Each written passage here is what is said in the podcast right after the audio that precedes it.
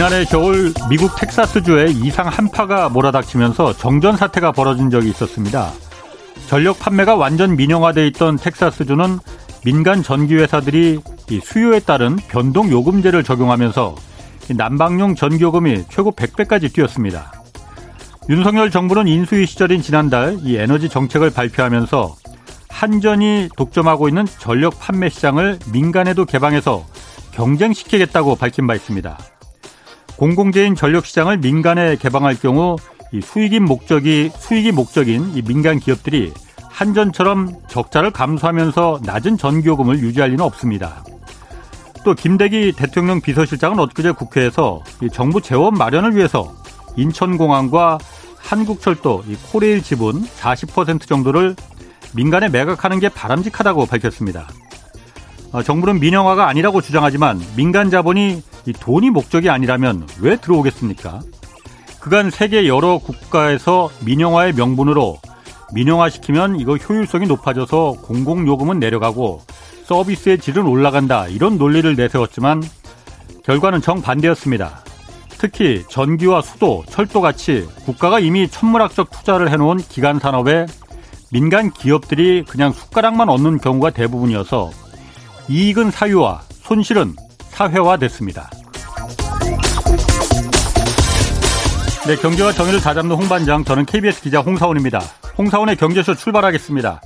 유튜브 함께 갑시다.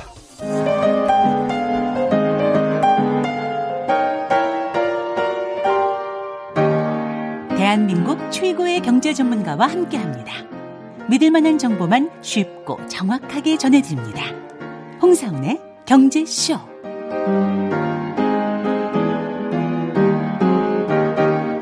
네. 한국산 암호화폐 루나와 테라 이 폭락 사태가 요즘 일파만파로 번지고 있습니다. 윤석열 정부의 가상화폐 정책 방향 그리고 아울러서 이 새 정부의 원전 정책도 같이 좀 살펴보겠습니다. 많은 분들이 기다리시고 좋아하시는 분입니다. 박대기 KBS 기자 나오셨습니다. 안녕하세요. 네, 안녕하십니까. 워낙 유명한 그 팬덤이 있는 기자라서. 아. 자, 루나, 루나 코인이. 네. 아, 가상화폐 시장에서 이게 시가총액이 50조 원이었다면서요? 네, 그렇습니다. 한때 전체 가상화폐 시장에서 또 아. 상장이 돼 있거든요. 가상화폐마다 아. 따로. 뭐 비트코인이라든지 이더리움이라는 식으로 아. 상장이 돼 있는데 전체 순위가 한 7위 정도까지 올라갈 정도로 어. 그러니까 우리나라뿐만 아니라 전 세계적으로 어마어마한 자금을 끌어모은 그런 코인이고요. 뭐 이른바 K코인, 김치 코인이라고 좀 비하하시는 분도 네, 계신데 대표 주자처럼 거론이 되면서 상당히 주목을 많이 받은 코인인데 불과 한 이틀 만에 99.999%가 폭락을 하면서 아 그러니까 제가 그게 궁금한 예. 게 시가총액이 50조 원이나 되는 네. 그런 그 큰 시장인데 이게 이틀 만에 그냥 휴지 조각이 되는 게 어떻게 가능한 거예요? 뭐 이제 보통 주식 같은 경우에는 상한가, 하한가 뭐라든지 네. 그런 여러 가지 보호 장치들이 있지 않습니까? 네. 그리고 이 주가 같은 경우에는 아 결국 청산하게 되면 얼마만큼은 주주에게 돌아올 것이다. 뭐 그런 그런 장부 가치 같은 그렇죠. 것도 있고 네. 뭐 다양한 방법들이 있는데 이 코인 같은 경우에는 그런 장부 가치도 없고 예. 어, 아까 말씀드린 투자자 보호 장치라는 상한가 하한가 제도가 없기 때문에 예. 어 일종의 어떤 뱅크런 상황이 벌어지게 되면은 예. 너도 나도 나, 내다 팔다 음. 보면은 가치가 이제 무한히 떨어질 수도 있는 그런 상황이 되는 겁니다. 기본적으로는 어. 투자자들이 신뢰에 기반한 시스템이고 예. 다른 뭔가의 자산으로 보호, 보호 된다는 이런 것들이 없는 시장이기 때문에 그런 예. 것 같습니다. 그러니까 저 루나하고 테라가 네. 같은 그러니까 쌍둥이 그 코인이라면서요. 네, 자매 코인이라고 이렇게 하는데요. 어떻게 된 거, 이거 어떻게 돌아가는 거예요, 이게? 이게 상당히 저도 좀 이해하는데 저도 오래 걸리는 어. 개념인데요. 네. stable coin이라는 것이 먼저 개념을 아셔야 음. 됩니다. stable 안정적이라는 뜻이죠. 예. 이게 뭐 투자를 안정적으로 할 수 있다는 뜻은 전혀 아니고요. 가치가 고정되어 있는 코인이라는 뜻입니다. stable coin이라는. 그래서 것이. 안전하다 상대적으로 안전하다고 했는데. 그게 안전하다고 한다면은 이 가치가 언제나 고정돼 있어야 된다는 건데 네. 가치 고정의 담보 장치라는 것이 어, 보기에 따라서는 그럴싸해 보이지만 또 허술할 수도 있는 그런 어. 것인데 네. 이번에 그 문제가 드러난 것이고요. 예. 그래서 테라라는 코인이 먼저 있다고 생각을 하시면 됩니다. 음. 테라라는 코인이 있어서 예. 어, 정확하게는 이제 UST라고 불리는 이제 테라 코인 중에서 US 달러랑 연결되는 코인인데요. 예.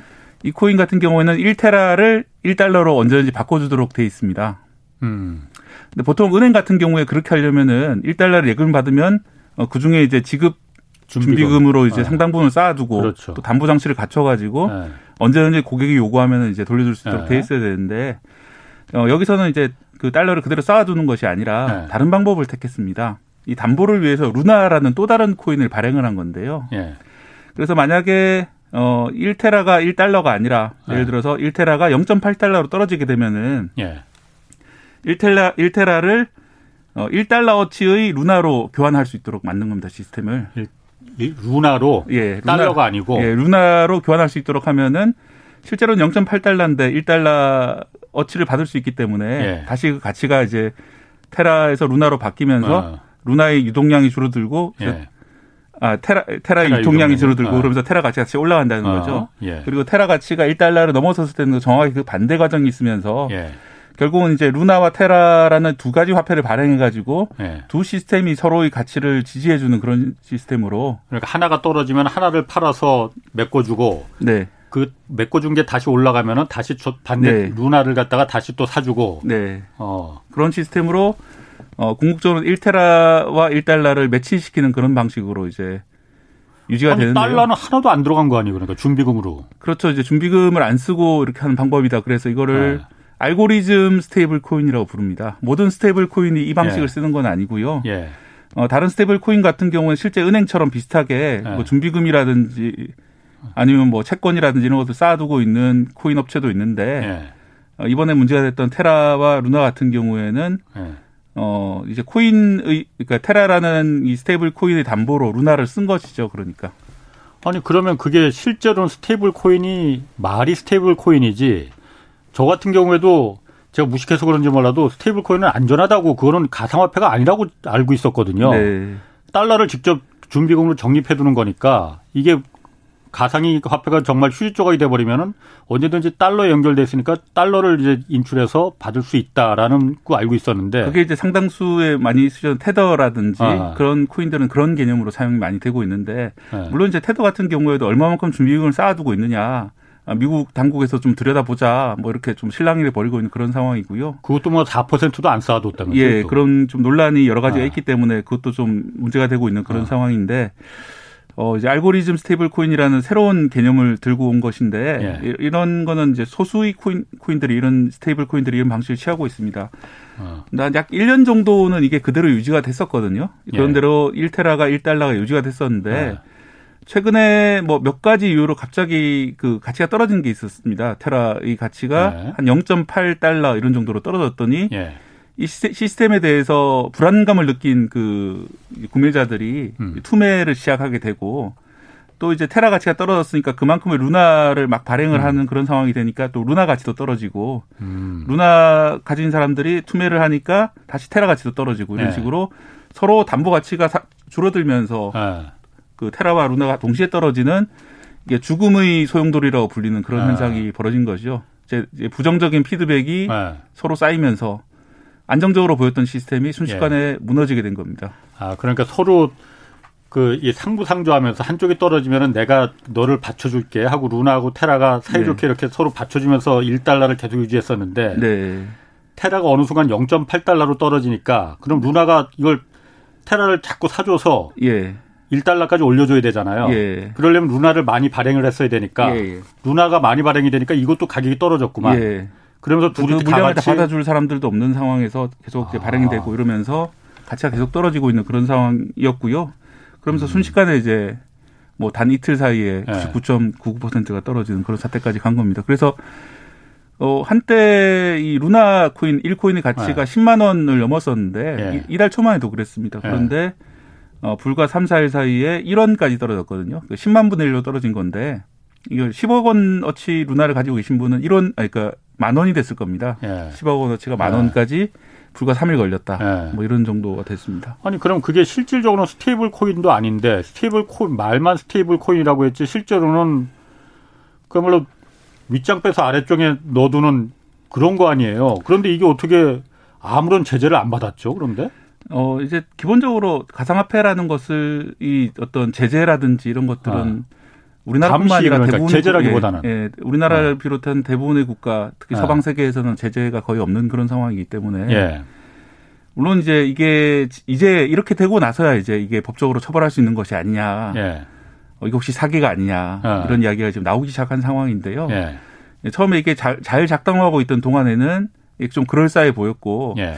이게 좀 불안하지 않아 이렇게 의심을 가진 사람들도 상당수 있었습니다만 원래 가상화폐가 그런 거 아니냐 뭐 이렇게 생각을 하면서 계속 어. 투자가 이루어지고 있었던 그런 상황인 것 같습니다. 하긴 뭐 투자라는 게 어쨌든 자기가 투자하는 개인이 그러니까 그 100% 책임을 지는 건 맞긴 맞아요. 네. 그렇지만은 그런 부분에 대해서 이게 정말 사기성이 있거나 네. 누구는 지금 이게 폰지 사기일 가능성이 높다고 하잖아요. 네. 그러면 그거 그런 거 감시하고 견제하고 지켜주라고 국가라는 게 있는 거잖아요. 네.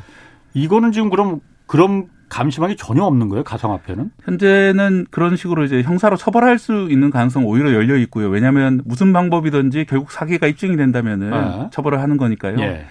그것이 아니라 금융당국이라는 곳이 음. 상시적으로 점검한다든지 이런 것들은 예. 관련 법규가 만들어져 있지 않기 때문에 예. 어, 없는 상황이고요. 저도 이제 궁금해서 금융감독원에 물어봤습니다. 아. 너희들 혹시 여기에 대해서 감시를 하거나 아. 지금 조사를 한 게 있냐 물어봤더니 관련 법규가 없기 때문에 우리가 할 수 있는 거는 자료를 좀 달라고 요청하는 것밖에 없다. 아니 원래 예. 예. 가상화폐에 대해서 그러니까 그 세금 걷겠다고 원래 올해부터 세금 걷겠다고 했다가 지금 반발이 크니까는 연기한 거잖아요. 네. 어 그런데 이런 그 어떤 그 피해 그러니까 이건 사기라면은 네. 사기성이 농후한 방법이었다면은 그런 거에 대한 금융 당국이 규제 당국이 주식이나 뭐 다른 채권이나 이런 것처럼 마련해 두고서는 세금을 걷든가 말든가 했었어야 될 거 아니에요. 그런데 이게 전혀 이런 그냥 놔두고서는 세금만 걷겠다고 거두려고 했었던 건가요, 그러면은? 그래서 이제 그 관련된 법률을 만들자 이런 이야기들이 나와 있었고 우리나라에서도 네. 2023년 그러니까 내년에 도입을 해서 네. 2024년부터 이제 시, 행을 하자. 네. 그러니까 이제 한 2년 정도 남아 있는 셈이죠. 네. 그럴 계획이었는데 그런 제도들이 시행되기 전에 이런 사태가 먼저 벌어지면서 네. 아, 그동안 너무 손을 놓고 있었던 게 아니냐. 네. 좀 때, 때늦은 반성들이 나오고 있는데요. 네. 이게 두 가지 측면이 있습니다. 그런 제도권 안으로 결국 들어놓자는 이야기인데 예. 그렇게 되면은 이 코인을 그동안 발행했던 사람들이 합법과 비합법을 좀 어. 헷갈렸던 그런 문제들이 좀 해결이 되는 반면에 예. 어쨌든 제도권이기 때문에 투자자들을 어떤 식으로든 보호를 해줘야 되는 그런 상황이 되거든요. 음. 그러면 과연 이 코인이라는 것이 보호받을 만한 가치가 있는 자산인가? 아. 부터 시작해서 좀 아. 약간 존재론적인 의문들이 많이 예. 제기될 수 있는 그런 상황이에요. 그래서 예. 그게 이제 규제의 망에 들어온다는 점은 장점이 되, 면서또 예. 하나는 어쨌든 이 투자를 장려하고 보호하는 개념이 될 수가 있기 때문에 예. 우리나라뿐만 아니라 많은, 많은 나라에서 연구하고 있는데 음. 이걸 어떻게 해야 될지 좀그 헷갈리는 그런 상황이고요. 아. 다만 그것과 별개로 저는 이제 사기 혐의에 대해서는 예. 어, 좀 수사 당국이 나서가지고 제대로 한번 조사를 해봐야 된다고 생각을 합니다. 저는 특히 이제 이게 테더와 달러의 교환 이 시스템이 좀 문제가 있다고 생각이 드는 게 예. 사람들이 멀쩡한 달러를 놔두고 테러로 굳이 바꾸게 하기 위해서 유인을 해야, 되, 유인을 해야 되잖아요. 어, 예. 그러기 위해서 테러로 바꿔서 예금을 맡기면은 어. 연 20%까지 이자를 줬거든요. 20%? 네. 근데 상식적으로 이 20%가 가능한 이자인가? 어. 만약 어떤 사채제도 아니고 예, 만약 어떤 금융기관이 연 20%를 보장한다면은 예. 그거는 전 세계의 모든 자산을 다 흡수할 겁니다. 그렇죠? 의심해 봐야지. 그 예. 예. 20%가 유지가 됐다는 거는 예. 결국은 나중에 계속 투자한 사람들이 돈을 앞서 투자한 사람들의 아, 이자로 지불을 그렇지. 해야만 가능한 구조가 된다. 그게 폰지 사기죠. 이게 바로 이제 피라미드 사기, 어. 폰지 사기 예. 전형적인 그런 경우가 되잖아요. 예, 예. 아, 물론 이제 이게 초창기에 어떤 인기를 끌기 위해 가지고 일시적으로 잠시 설정된 이자다 이렇게 변명을 네. 할 여지는 있다고 생각을 해요. 예. 네, 그렇기 때문에 과연 이게 폰지 사기 개념으로 유지가 된 건지, 그러니까 지속 가능한 시스템으로 설계가 된 것인지, 음. 아니면 처음부터 이런 식으로 투자를 모은 다음에 어느 때이고 망할 걸 알았다는 것인지, 이런 것들을 좀 확인해 볼 필요가 있을 것 같습니다. 그럼 20% 이자는 주기는 줬었습니까, 그러면은? 예, 그렇죠. 이제 테라를 이게 맡길 경우에는 20%로 테라를 준 그럼 것이죠. 20% 이자를 주니까 더 많은 투자자들이 막 거의 꼬였겠네. 이거 진짜 준다 하고. 그러니까 이게 좀 참 안타까운 일이 돈이 이제 대출 받아서 투자하신 분들이 많더라고요. 저도 얘기를 들어보니까. 은행에 가서 이제 담보를 좀 맡기면 한 5% 정도 이자로 돈을 빌릴 수 있잖아요. 예. 를 들어서 천만 원을 빌려서 5% 이자를 내고 음. 여기 맡기면은 20% 이자를 받는 거예요. 네. 그러니까 가만히 앉아서 150만 원이 공돈이 생기는 셈이죠. 네. 돈 복사기라는 말을 그래서 하는 겁니다. 아. 그렇게 이제 내 돈을 맡겼는데 거기서 이제 생각해야 될 점은 네. 그럼 원금을 다시 돌려받을 수 있느냐? 그렇지. 예, 그 점인데 그 점을 생각을 못한 음. 것이죠. 그럼 지금 그 이 루나 개발하는 사람이 권도형 대표라고요. 이 사람 지금 뭐 민영사상 소송도 뭐 진행한 진행할 예정이라고 예. 하는데 네. 피해자들이 네. 예, 오늘 아마 소장이 접수된 걸로 보입니다. 아. 원래 이 사람은 뭐 하던 사람입니까? 그러면? 어, 나이가 이제 서른 살이고요. 그러니까 예. 어, 우리나라에서 이제 외국어 고등학교를 졸업해서 미국에 있는 스탠퍼드 대학을 졸업한 것으로 경력이 되어 있고요. 예. 그리고 많이 알려져 있기는 애플사 엔지니어 출신이다. 음. 뭐 이런 것들이 있는데 그 기간이 석 달 정도 근무한 걸로 LinkedIn에 표시가 돼 있기 때문에 예. 실제로는 애플사 인턴이 아니었을까 이렇게 음. 추측이 되고 있는 그런 상황입니다. 아, 그럼 이 사람이 그 그걸 혼자서 그럼 다 이걸 그 루나하고 테라 그 시스템을 그러니까 서로 주고받고 서로 도와줘서 이 스테이블 코인 비스무리하게 보이는 걸 다 만든 거예요, 그럼 이 사람이? 근데 초창기 같이 했던 사람은 그 티켓몬스터의 신현성 의장이라고 예. 그또 다른 이제 기업인이 있는데 젊은 기업인이 있는데 예. 그 사람하고 같이 이, 이 많이 사업 준비를 했던 것 같아요. 아. 그래서 어, 그쪽도 이번에 이제 소송이 제기돼 있는 그런 상황이고요. 아. 그럼 이 권도영 네. 대표나 그 아까 신현성 신현성 그 두 사람 같은 경우에는 예. 이걸 개발하면서 이게 시가총액이 50조 원이나 자기들이 만든 게 50조 원이나 네. 됐으니 네. 큰 돈을 벌었습니까? 그럼 이 사람들은? 그 점도 이제 예를 들어서 주식 같은 경우에는 내부자 거래 같은 것들이 명확하게 공시화되도록 돼 있는데 예. 이거 코인 같은 경우는 아직까지 그런 제도가 없기 때문에 예. 얼마만큼의 돈을 벌었는지 이런 것들도 뭐 사람들의 추측과 상상의 영역이지 알 수가 없는 그런 상황이죠.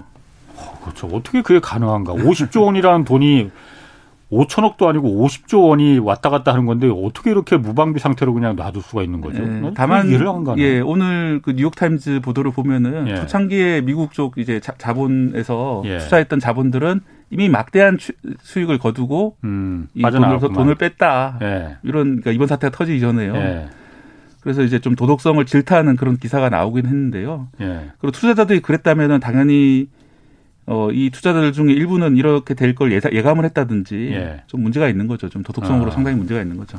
제가 그 기사 보니까 이 권도영 대표가 그래서 그 얼굴 보니까 젊더라고요. 네. 이제 그 이 실패한 테라 이 코인 네. UST 이거 다 없애고 새로 이 알고리즘 코인을 네트워크를 새로 좀 그 생태계를 다시 좀 만들고 싶다. 그래서 좀 어, 만회를 하고 싶다. 그렇게 밝혔더라고요. 네. 아, 좀 얄밉긴 하던데 아, 이게 가능은 한 일입니까 그런데?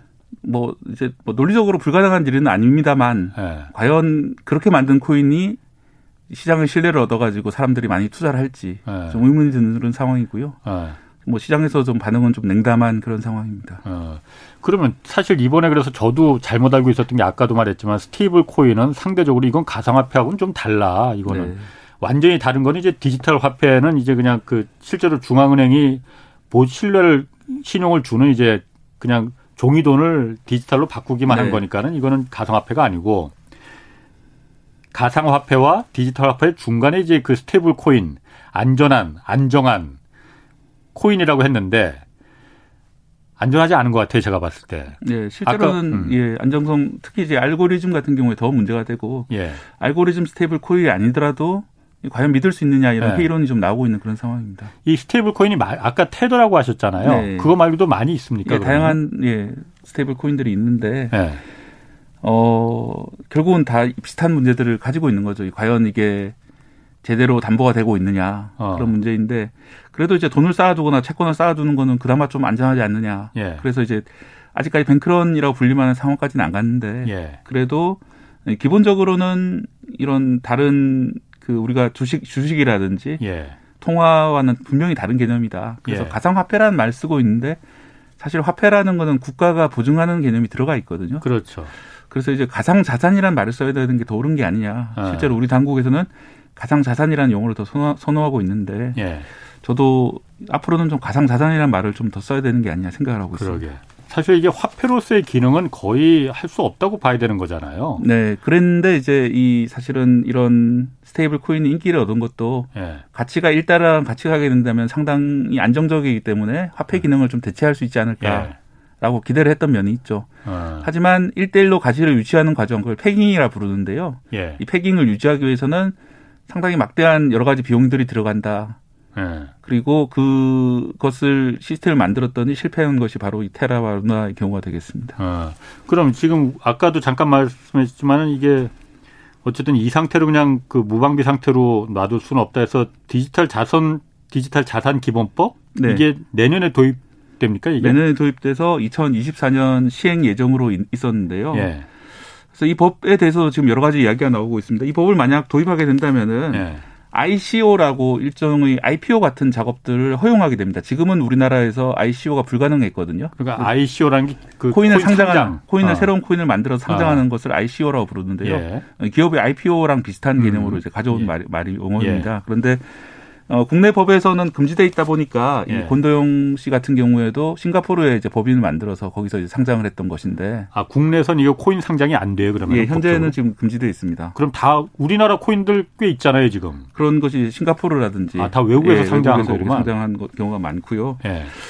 그렇다 보니까 이제 그런 ICO 절차 같은 것들도 인정하게 되는데 그렇게 예. 되면 이제 콩, 코인이라는 것에 어느 정도의 공신력, 공인력 같은 거 부여하는 것들인데 예. 과연 그게 필요한 일인가 그런 예. 존재론적인 의문부터 일단 해소를 해야 된다는 주장도 있고요 분명히 예. 예, 또 하나는 이제 어 그럼에도 불구하고 이 코인이라는 게 상당히 젊은 사람들 중심으로 크게 흔한 투자 투자 방법이 되고 있잖아요. 예. 그러니까 조금이라도 빨리 어떻게든 보완은 대책을 만들어야 되지 않느냐 네. 이런 좀 양가적인 그런 논란들이 있는 상황입니다. 어쨌든 음. 정부 입장은 지금 그 법을 도입한다는 입장이고요. 다만 이번 사태를 계기로 금융당국에서 상당히 놀라고 당황하고 있는 것 같아요. 법을 좀 더 빨리 만들어야 되는 거 아니냐 이런 논의, 논의 가 나오고 있는 상황입니다. 아니 그 금융당국의 책임은 없는 겁니까? 이게 사실 이 피해자가 워낙 많은데 국내 피해자들도 워낙 많고 네. 금융당국이 이걸 돌아가는 걸 몰랐다면 정말 무능력한 거고 알았는데도 그냥 그냥 뒤로 미루고 아 저거 너무 어려우니까 우리가 법 뭐 규제 그 감시할 수 있는 법이나 이런 거는 좀 천천히 천천히 만들어도 돼 이렇게 했다면 정말 무책임한 거고 네. 책임 없는 겁니까 금융당 그 사람들은 뭐하고 그 그런 거그 사기 치는 거 막아달라고 우리가 세금 내서 그런 기관들을 운영하는 거잖아요. 네. 특히 이제 이번에 문제됐던 것 같은 스테이블 코인에 대해서는 그것이 이제 많은 사람들을 현혹하는 문제가 있지 않느냐. 미국에서도 재무장관 재닛 옐런 재무장관이 예. 이 스테이블 코인은 문제가 있다. 음. 많은 사람들이 현혹되고 있고 이번 테라 같은 경우에 자기들 시스템에 충격을 줄 정도까지는 아니었지만은 예. 다른 코인 같은 경우에 그렇게 될 수도 있기 때문에 예. 규제하는 법안을 좀 더 빨리 통과시켜야 된다 이렇게 주장을 하고 있거든요. 음. 그래서 이제 그 공무원들의 책임, 금융 관료들의 책임을 어디까지 볼 것이냐의 문제지만은 예. 아, 우리도 좀 늦지 않게 제도는 만들어야 될 것 같습니다. 그리고 과연 어디까지 코인을 인정할 것인지, 예. 그러니까 모든 코인을 음. 다 발행할 수 있도록 할 것인지 이런 예. 것들도 범위를 좀 조절하는 게 맞는 것 같습니다. 알겠습니다. 이번 사태가 어쨌든 그 다른 비트코인이나 아까 가상화폐, 가상 가상 자산이라고 이제 합시다 그냥 가상 자산에 대해서 찬물을 끼얹었다고 하는데 네. 보니까 비트코인도 굉장히 많이 떨어졌더라고요. 예, 앞으로 지금도 이제 3만 달러가 깨졌죠. 아, 네. 아, 이 가상 자산 미래 어떻게 보십니까? 왜냐하면 워낙 젊은 층들이 네. 그한 방에 만회할 수 있는 일확천금의 그 수단으로 이 가상 자산을 많이 선호하고 있잖아요. 네. 미래 어떻게 보십니까? 저도 이제 젊은 세대랑 대화를 해보면은 네. 그좀 나이 드신 분들은 예를 들어서 뭐 아파트라든지 이런 거 옛날에 싸게 네. 분양을 받아서 자산을 늘릴 수 있지 않느냐 또는 예전에 재형 저축 이렇게 1년에 10% 그렇지. 이자를 주던 걸로 예. 어, 당신 세대들은 돈을 많이 벌 수 있지 않느냐. 예. 젊은 사람들이 그나마 돈을 버는 것이 테, 코인인데 예. 왜 이것까지 막으려고 하느냐 이렇게 많이 말씀하셔서 예. 저도 좀 가슴이 아파요 그런 얘기를 들을 때마다 아, 아. 그 말씀이 맞는 말이긴 한데 예. 그렇다고 하더라도 모든 코인이 과연 지금처럼 이렇게 가치를 인정받을 수 있을까 의문이 예. 들거든요. 이번에 이제 권도영 씨 같은 경우에도 불과 이렇게 되기 일주일 전에 인터뷰에서 이렇게 말을 했어요.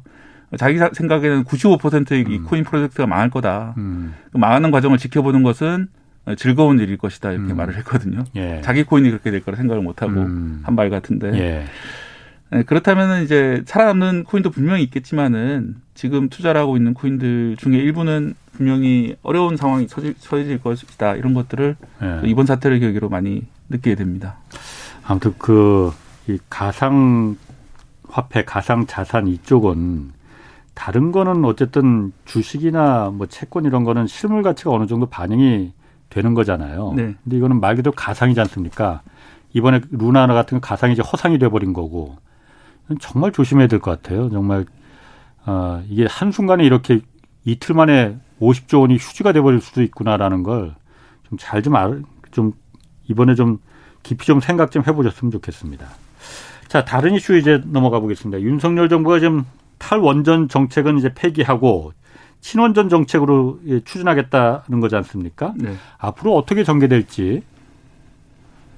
어, 예. 지금 일단 그 친원 그 노후 원전 신한울 3, 4, 5기 같은 경우에는 지금 그, 그, 어, 하기로 공사를 계속 하기로 했고. 네, 노후 원전도 지금 10기는 계속 수명 연장을 해 주겠다 할 예정이다라고 제가 기사는 봤거든요. 네, 맞습니다. 음. 어, 일단 말씀하신 대로 그 신한울 3, 4, 5개 같은 경우에는 상당 부분 제작도 이루어져 있는 상황이었기 때문에 예. 그 발전기 그 몸체에 대해서 예. 어, 아마 다시 이제 환경 영향 평가라든지 평가를 음. 거쳐서 어, 이르면 올해 그런데 올해 안 될 수도 있고 이런 상황을 건설을 재개해야 될 것 같습니다. 예. 제가 이제 이게 뭐 이르면 올해 안 될 수도 있다 말씀드린 이유가 원전 네. 건설 건설이라는 게 아, 그래, 건설해야지 하고 아파트식으로 뭐 1, 2년에 만들 수 있는 그런 것이 아니라 예. 정말 프로젝트 하나마다 오래오래 걸리는 그런 작업들이기 때문에 예. 3, 4, 5기까지는 분명히 아마 만들게 될 텐데 음. 이 공사 자체가 우리 현 정권 안에 끝날 수 있을지 예. 실제로 가동까지 들어갈지 그다음에 또 다른 원전 부지를 찾아가지고 그 예. 원전을 다시 지을 수 있을지 이거는 상당히 좀 희박한 상황이고요. 예. 이제 가장 큰 문제가 친원전으로 갈 경우에 예. 새로운 원전을 더 이상 만들 자리 자리가 있느냐 어디에 만들 것이냐 그 지역 음. 주민들이 동의를 얻어서 어디에 만들 것이냐 그게 하나의 문제가 되겠고 예. 또 다른 문제는 송전이 가능한가라는 문제가 있습니다. 송전? 예, 대부분 다 음. 수도권이나 공장 밀집 그렇죠. 지역이 아니라 멀리서 짓는 경우들이 많이 있는데요. 예. 물론 예. 이제 한 어, 저희 고려원전 같은 경우에는 부산과 울산 근처에 있긴 합니다만 예. 또 다른 원전들을 이제 새로 짓는다면은 또 거기서 멀리 떨어진 다른 데 지어야 될 텐데 예. 거기서 어떻게 전력선을 이어가지고 음. 공장 지역까지 다 보낼 것인가. 예. 어, 제가 이제 한전 쪽에 계신 전문가들한테 여쭤보니까 예. 자기들은 자리도 자리지만 이 전기선을 어떻게 끌어, 끌어갈 것인지 실제로 음. 짓게 된다면은. 예. 그 전력선 지나간 걸 다 싫어하시잖아요. 또 우리, 그렇죠. 우리 동네 전력선 지나간 걸다 싫어, 그렇죠. 송전탑 싫어, 싫어하는 예. 게 인간의 기본적인 당연한 생각인데. 예. 그래서 이 결론적으로 말씀드리자면은 예. 원전 친원전으로 바뀐다 하더라도 새로운 원전을 짓는 데까지 상당히 어려, 어려울 것 같습니다. 물론 네. 이제 지금 말하고 있는 3, 4, 5기 건설은 될 것 같고 또 어, 설계 수명을 연장하는 몇 기 원전, 10기 가량의 원전들은 네. 연장은 할 수 있을 것 같습니다. 그렇죠. 공사를 잘 한다면요. 네.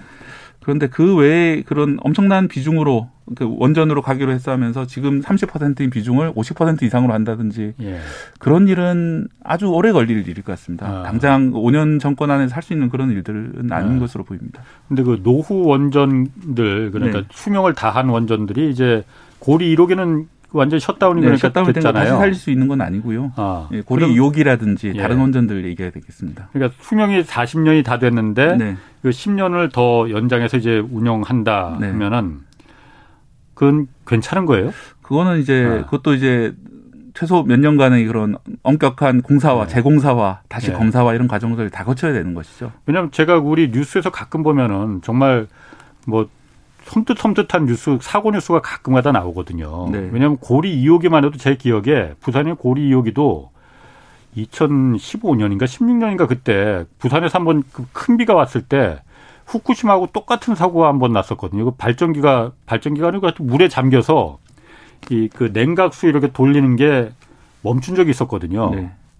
그게 바로 후쿠시마하고 또 후쿠시마가 그래서 결국은 네. 그 터진 거잖아요. 후쿠시마를 보고도 그런 사고가 났는데 그런 부분이 좀 안전한 건가? 원전이라는 게 한 번 사고가 나면은 일본도 후쿠시마 이전과 이후로 뭐 근현 근 현대사가 나눈다고 할 정도니까. 네. 워낙 큰그 이, 이 파괴력을 갖고 있으니까는 그게 괜찮은 건가 하는 의심이 제, 제, 제 원자력을 잘 몰라서 그런지 몰라도 그 수명이 다 했는데 그걸 연장해 주는 게 괜찮은 건가? 그 제가 좀 잘 몰라서 그러는데 박 기자는 그거 좀 괜찮 괜찮대요? 일단 뭐 한전 입장을 전해드리자면은 예. 이게 잘, 잘 검사되고 그다음에 보강 보강공사 같은 게 말씀하신 부분들이나 이런 부분들에서 보강공사 가 이루어진다면은 예. 어 가능한 일이다라는 것이 한전의 입장입니다만 실제로 그런 문제가 하나라도 발생하게 된다면은 예. 뭐 다시는 원전 가동이 어려워지는 그런 식의 그런 엄청난 저항이 있을 수밖에 없는 일이잖아요, 그렇죠? 아, 그렇기 때문에 사고가 나면 그 큰일 나지. 뿐만 아니라 소중한 인명 문제가 생기기 예, 때문에 예, 예. 그런 문제가 없도록 해야 되는 그런 어려움이 예. 있고요. 또 하나 문제는 어 지금 적자 문제가 지금 크잖아요. 한전의 적자. 네, 한전의 적자 문제가 큰데 예. 이 적자를 줄이기 위해서 원전 가동률을 높이면은 적자를 줄일 수 있지 않느냐 뭐 이런 이야기도 있는데 예.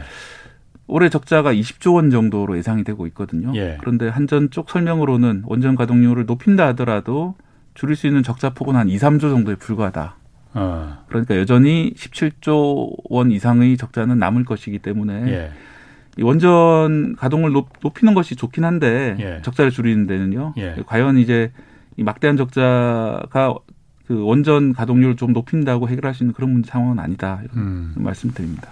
그럼 그 신재생 에너지 정책을 어쨌든 지난 정부에서 네. 문재인 정부에서 계속 추진했었잖아요. 네. 그럼 그, 그 탄소 중립 맞추기 위해서 네. 그건 어떻게 되는 겁니까 그러면은?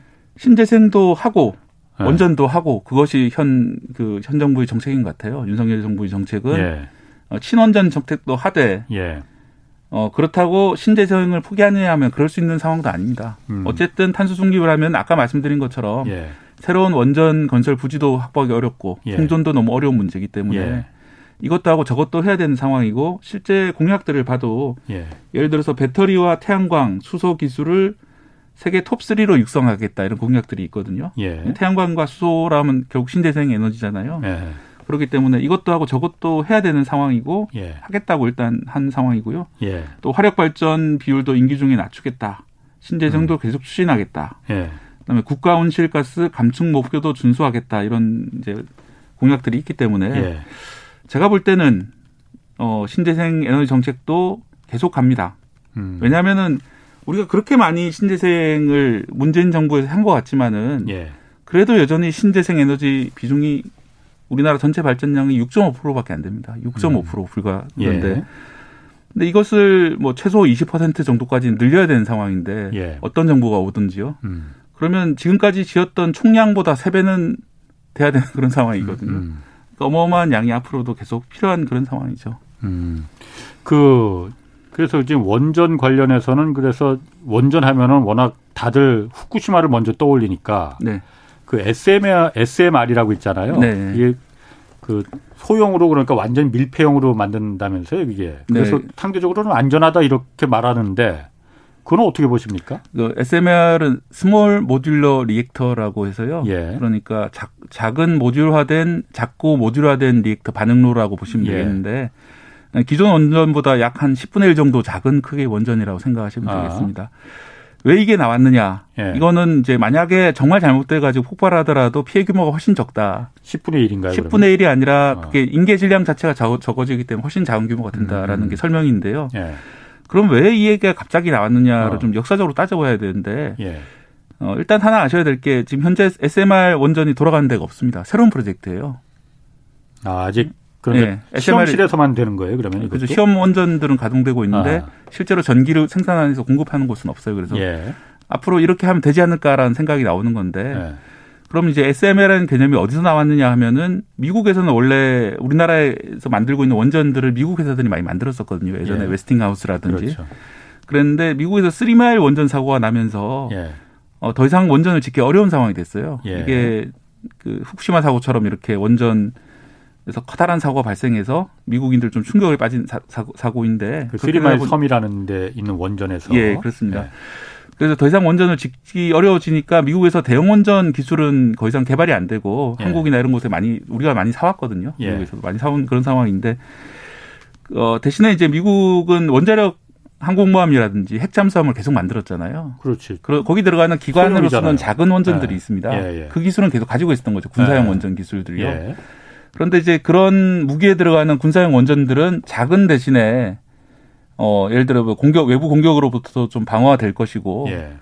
어쨌든 계속 가지고 있던 기술은 그 작은 원전들을 만드는 기술이죠. 그러면 예. 그 군사 기, 술을 이용해서 앞으로의 발전을 그 작은 원전들로 하게 되면은 과거처럼 커다란 사고가 발생하지 않을 것이고 예. 어, 또 미국 자체적으로 기술이 있기 때문에 할 수 있지 않을까 예. 그런 아이디어들이 지금 최근에 나온 겁니다. 어. 그래서 미국에서 지금 시험적으로 완전 허가까지 난 단계는 아닌데 네. SMR이라는 작은 예전 핵잠수함에 들어갈 것 같은 그런 작은 원전들을 여러 개를 묶어서 가동한다든지 아니면 도심 지역에 하나씩 이렇게 배치해서 한다든지 이런 식으로 예. 해보면 되지 않을까라는 아주 시험의 영역이고 아. 실제로 그게 가능할지 특히 가장 큰 문제는 단가 문제인데요. 예. 전기 단가가 올라가게 될 겁니다. 그렇게 되면은 어, 핵연료 사용이라든지 그다음에 네. 시설 구축이나 이런 음. 비용들을 따져보면은 음. 지금보다는 경제성이 떨어지게 됩니다. 지금처럼 큰 원전들을 박아두는 것보다는 예. 경제성이 네. 떨어지게 되는데 아. 다소 높은 가격에도 안정성 때문에 그걸 사람들이 많이 택할지 예. 그런 것들을 나중에 시장의 평가를 받아봐야 되는 것이죠. 그래서 어 뭐 새로운 기술 기술 개발하는 것은 분명히 의미가 있는데 이게 성공할지 실제로 지어질지는 아직 정해지지 않은 그런 단계입니다.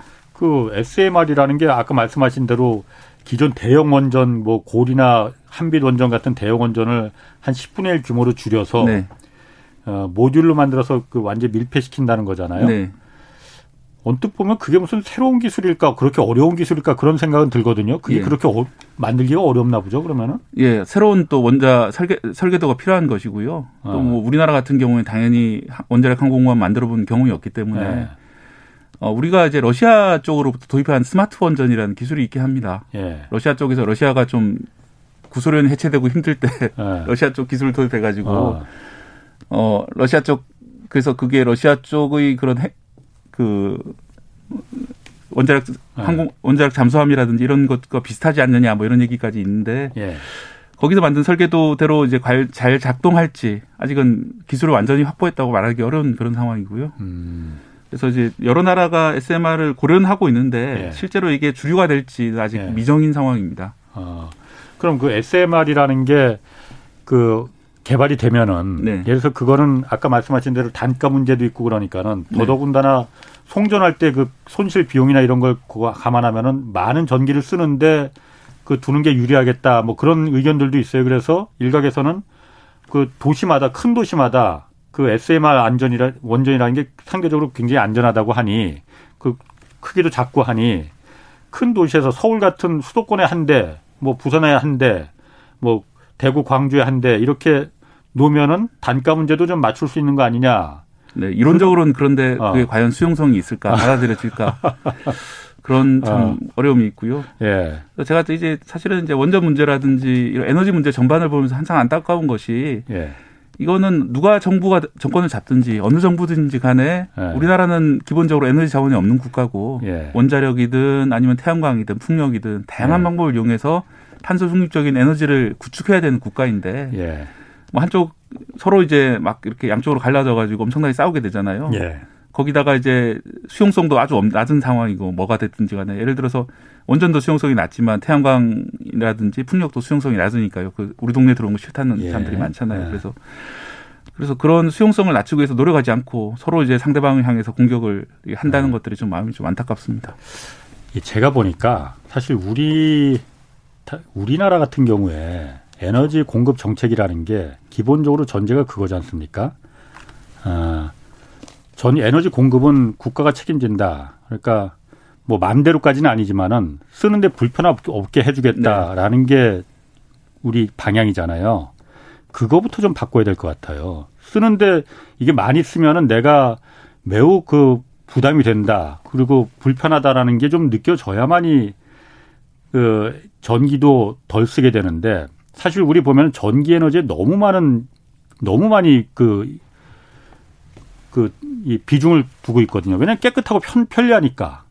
사실 우리 예전에 보면은 제가 각, 어, 지난번에도 한번 예를 들었지만은 겨울에도 요즘 우리나라는 전기가 막 peak out, 블랙아웃 막 일보 직전까지 가잖아요. 옛날엔 네. 상상도 할 수 없었는데.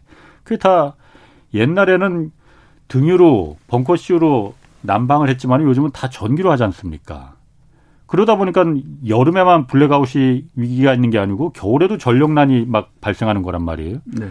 사실 난방은 그냥 등유 떼는 게 낫죠. 이산화탄소가 나오더라도 그거는 그냥 등유 떼는 게 전 더 맞다고 봐요. 그리고 왜냐하면 전기로 떼니까는 요즘 남산 위에 올라가 보면은 한겨울에 옛날에는 수증기가 그 뽀글뽀글 서울 시내 뽀얗었거든요. 그 수증기가 네. 보일러 떼느라고. 요즘 그거 하나도 없습니다. 네. 다 바꿨거든. 왜냐 보조금까지 줬습니다, 그거. 전기로 난방하면 보조금을 줬었어요 국가에서 한때는. 그러니까는 이 상황에서 전기가 모자랄 수밖에 없는 거지. 이 개념을 좀 저는 바꿔야 된다고 봅니다. 사실 그래야만이 원전도 친환경 뭐 신재생 에너지도 가능한 거지. 저는 이제 기본적으로는 그 이용량도 줄여가야 된다는데 동의를 하는데요. 예. 또 하나는 결국은 넷제로로 가게 된다면은 어 전기 에너지가 기본 형태가 될 거고 예. 다만 그것이 정말 집에서도 낭비되는 것이 없도록 최대한 아껴 쓰는 그런 상황으로 만들어져야 되는데 예. 집집마다 태양광 패널을 설치하고 집집마다 ESS를 설치해가지고 전기를 모으고 음. 또는 수소 형태로 저장을 하고 이런 시스템까지 지금 다 고려가 되고 있는 중이거든요. 2050년 예. 모델에서 보면은. 예. 그러면 지금하고는 정말 다른 상황이고 말씀하신 대로 여러 가지로 어려워질 겁니다. 음. 이렇게 전기를 풍족하게 쓰던 시대는 아주 과거의 그런 시대. 우리가 예전에 1970년대 차량을 보면은 연비 따위는 신경 안 쓰고 석유 위기 이전 예, 예. 그 썼던 것처럼 예. 언젠가 아마 지금 시대를 보면 아 그때는 정말 전기 음. 요금 따위는 신경 안 쓰고 살았던 음. 시대가 아니냐 이럴 정도로 어려운 시대가 아무로 올 것 같다는 생각이 듭니다. 그 전기요금 아까도 잠깐 얘기했잖아요. 그래서 네. 한전 적자가 뭐 워낙 지금 뭐 감당하기 힘들 정도로 좀 커진다는 건데. 네. 전기요금 그래서 인상한다는 거잖아요. 네. 인상은 이건 그 될 것 같죠. 그리고 인상은 돼, 돼야 합니다. 그러니까. 아. 예, 이게 참 그런데 이제 대통령 공약상에서 이제 인상을 특히 4월 인상을 네. 이제 무효하겠다 이런 공약이 있었기 때문에 예. 참 이거를 공약을 잘 깼다라고 얘기해야 되는 건지 그게 참 말하기 좀 애매한 그런 상황이긴 한데 예. 어쨌든 현재 상황으로서는 한전이 지속 가능하지 않은 상황은 분명히 보입니다. 예. 왜냐하면 워낙 석탄 가격 그리고 그 석유 가격이 많이 올랐기 때문에요. 예. 많은 분들이 이제 가스 가격도 많이 올랐다라고 생각을 하시는데 우리나라는 한국석유공사가 예. 중동에 있는 국가들하고 20년씩 장기 계약을 해뒀습니다. 그렇죠. 가스 가격 아. 계약이 가격이 단기적으로 폭등하거나 음. 이런 영향은 좀 적은 편인데 예. 대신에 그 가스 가격 요금을 석유 가격에 맞춰서 내도록 돼 있습니다. 그래서 아. 어차피 유가가 폭등하는 만큼 가스 가격도 상당히 올랐고 예. 또 석탄 가격도 오른 상황이기 때문에 그런 비용 때문에 결국은 올해 20조 벌써 8조 정도 1분기만 적자가 나온 상황이고요. 예. 그러면 현재 제도로는 분기별로 3원씩만 바꿀 수가 있어요. 킬로와트 시당. 아. 그런데 이것만 가지고는 좀 어려울 수 있다라는 것이 한전의 입장이기 때문에 예. 제가 예상하기로는 아마 지방선거가 지난 다음에 한전요금 조정에 대한 여러 가지 정부 대책들이 나오는 시점이 있지, 않을까 생각이 듭니다. 어, 우리나라 전기요금이 네. 사실 전기요금이라는 게 굉장히 나라마다 굉장히 체계가 다르잖아요. 네. 우리나라도 뭐 그 100kW, 200kW마다 누진제가 다 구간이 다르고 네. 우리나라 전기가 싼 겁니까 비싼 겁니까 일단? 어 일단은 싸다고 네. 많이 알려져 있고 실제로 네. 외국에 나가 외국과 선진국들과 비교하면 상대적으로 네. 싼게 분명해 보이죠. 아, 네. 그리고 또 한 가지는 네. 가정용 전기와 산업용 전기 요금이 다르잖아요. 네. 우리나라 같은 경우에 대부분의 상당수의 전기가 다 산업용 전기로 많이 쓰이잖아요. 예. 산업용 전기는 우리나라가 굉장히 일종의 그 보조금 형식으로 싸게 해주고 있다라는 얘기가 있거든요. 실제로 그렇습니까? 어떻습니까? 그게 이제 한 몇 년 전까지만 해도 그게 맞는 말이었어요. 예. 그런데 지금은 가정용이든 산업용이든 모두 싸다. 어. 이렇게 아, 싸다? 예, 전문가들은 다 그렇게 보고 있습니다. 아. 산업용을 그럼 좀 올리면 되는 거 아닌가요? 그럼 먼저? 산업용을 올리게 되면은 당연히 아. 좀그 가정용 전기를 쓰는 저 같은 사람도 당연히 그렇게 해야 된다 생각하고 있는데 아, 아. 이 문제는 그렇게 되면 대부분 원가가 많이 오르게 됩니다. 예. 그 중소기업들이 어, 대기업에 판매하는 판매가는 올리지 못하는데 예. 전기요금이 중대, 중요한 원가가 되고 있거든요. 예. 그래서 항상 전기요금을 올리면 성명서를 내는 곳이 중소기업 뭐 중앙회나 이런 곳에 성명서를 냅니다. 아. 중소기업들은 원가 부담 때문에 힘들다라고 예. 하는데 이 전기요금 산업용 전기라고 하는 것들이 중소기업들도 많이 쓰고 있기 때문에 예. 어, 그런 문제가 또 발생할 수 있는 거죠. 음, 그런 부분에 대해서 중소기업들이 가뜩이나 어려운데 전기요금까지 산업용이라고 해서 지금 그거 하나로 좀, 좀 혜택을 보고 있는데 그거마저 줄이면 어떻게 하느냐. 근데 사실 진짜 전기를 많이 쓰는 데는 대기업들인데. 네. 현대제철 같은 경우는 전기로다가 용광로를 돌리거든요. 그래서. 네. 음? 자, 그러면은 어쨌든 윤석열 정부가 좀 풀어내야 할 뭐 금융, 산업, 에너지 이 정책 과제 좀박 기자가 보시기에 그쪽 지금 부처 출입을 하고 계시죠? 네. 어디 출입하고 계시죠 지금? 저는 공정유랑 산업부 담당을 하고 아, 산업부 출입하시고 재벌 기업들도 취재를 하고 있는 아. 중입니다. 그럼 박 기자가 보셔서 취재하는 입장에서 네. 취재 기자 입장에서 좀 윤석열 정부에게 이런 에너지 정책 그 뭐 산업 정책 당부하고 싶은 말 좀 있다면 어떤 게 있을까요? 일단 그 많은 분들이 지금 우크라이나 전쟁 때문에 잠깐 네. 잊고 계신데 어 사실은 그 지구 온난화가 엄청나게 큰 문제고 예. 지금도 올해 미국 기온이 상당히 높은 상황이라고 하고요. 예. 기상 이변이 올해도 많이 발생할 것이고 예. 또 식량 난도 지금 오고 있는 상황인데요. 예. 이런 식으로 기후 재난이 계속되고 있고 어, 우크라이나 전쟁이 곧 음. 정리가 된다면은 그 뒤로는 다시 한번 이 기후 문제, 예. 탄소 중립 문제들이 다시 다가올 겁니다. 그래서 탄소 중립 문제는 어떤 정권, 문재인 정권만의 문제가 아니라 그 뒤 모든 정권들이 다 같이 고민해야 되는 문제이고 예. 대통령 공약에도 사실 그런 내용들이 다 담겨 있습니다. 그렇기 예. 때문에 어, 탄소 중립 정책도 계속 고민을 하셔야 될 것 같고요. 또 하나의 문제는 지금 미중 그 갈등과 러시아 전쟁 이후에 음. 특히 어, 서방과 그런 옛 동구권 세력 간의 그런 디커플링 같은 것들이 예. 발생하고 있는데 우리나라는 러시아나 중국으로 많이 진출하고 관계가 깊어져서 음. 이익을 많이 봤던 국가거든요. 예. 뭐 그렇게 되면 여러 가지 손실도 많이 발생할 수 있겠죠. 앞으로 가, 음. 게 된다면 그런 예. 문제도 정말 고민이 많이 되는 문제고 예. 현재 이제 누구의 잘못이라기보다는 전 세계적으로 우리나라처럼 무역에 의존해 있고 에너지 자원이 없고 예. 이런 국가는 정말 어려운 그런 경제 여건이 만들어지고 있습니다. 올해 예. 하반기부터 내년까지 아마 그렇게 될 것 같은데 그래서 기업들 취재해봐도 정말 답이 안 보이는 그런 상황이거든요. 예. 예 환율 문제 이런 것들도 있고 아. 에너지 가격, 예. 인플레 문제 이런 것들 예. 때문에 그래서 좀 산적한 문제들을 좀 실용적으로 이념 위주가 아니라 어떤 식으로 이 문제들을 해결할까 좀 음. 실사부시를 하는 식으로 음. 접근했으면 좋겠습니다.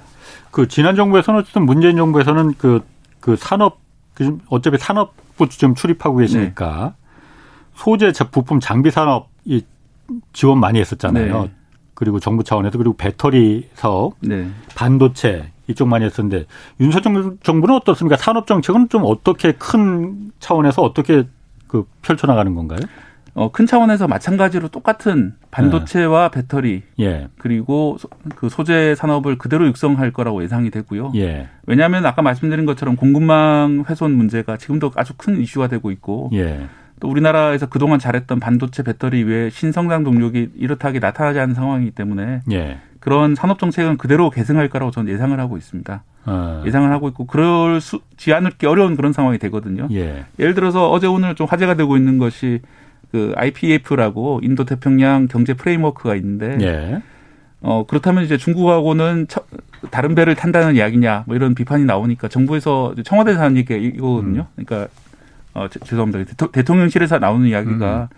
우리나라에 필요한 핵심적인 그 중간재가 200가지 정도가 있는데 예. 그 중에서 60개나 70개 정도를 중국에서 의존하고 있는 상황이다. 어. 특히 2차 전지 배터리 들어가는 그 소재 같은 경우는 중국제를 거의 다 쓰고 있거든요.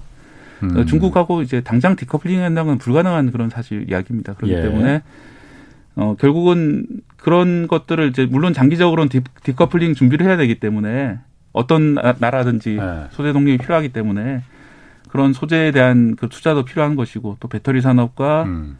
반도체에 대한 투자도 필요한 상황이고 그런 예. 어려운 숙제를 지금 안고 있는 상황입니다. 아, 그럼 중국 IPF 가입에 대해서 중국이 그러니까 좀 불편한 심기는 내비쳤잖아요. 네, 특히 이제 중국 관영 매체들이 네. 많이 그러고 있죠. 어, 그런 부분에 대해서도 적절하게 국익을 위해서 어, 너무 한쪽에 치우치지 말고 했으면 좋겠다 이런 의견이시죠?